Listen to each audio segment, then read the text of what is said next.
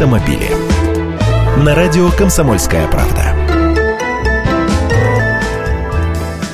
Здравствуйте! Водителей из ближнего зарубежья скоро не пустят за руль. Речь здесь идет вот о чем. Закон, принятый в мае прошлого года, требует от водителей иностранцев получить водительские удостоверения российского образца, если они хотят работать в качестве водителей. Закон вступил в силу пятого ноября прошлого года, а запрет работать шофером с иностранными правами вступает в силу с четырнадцатого мая года текущего. Но гаишники до сих пор не могут выдавать иностранцам водительские удостоверения, просто не имеют право это делать. Нет соответствующих подзаконных актов, которые бы разъяснили им, как должен водитель с паспортом другого государства подтвердить свои знания и навыки.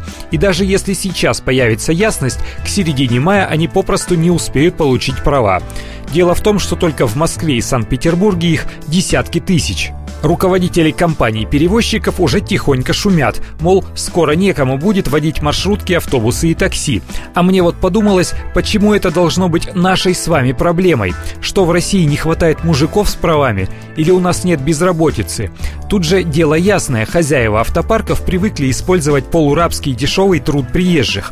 Кто скажет, сколько часов таджик или украинец проводит за рулем, сколько наличных ему дадут в конверте, насколько оштрафуют в случае провинности? Его же в отпуск отпускать не надо, больничный оплачивать тоже не надо. Он готов жить в этой машине, лишь бы ему платили. А наш ведь махнет рукой, плюнет и уйдет, если совсем уже его зажать. Так что подпевать страдальцам, пугающим нас тем, что рулить будет некому, я бы не стал. Автомобили.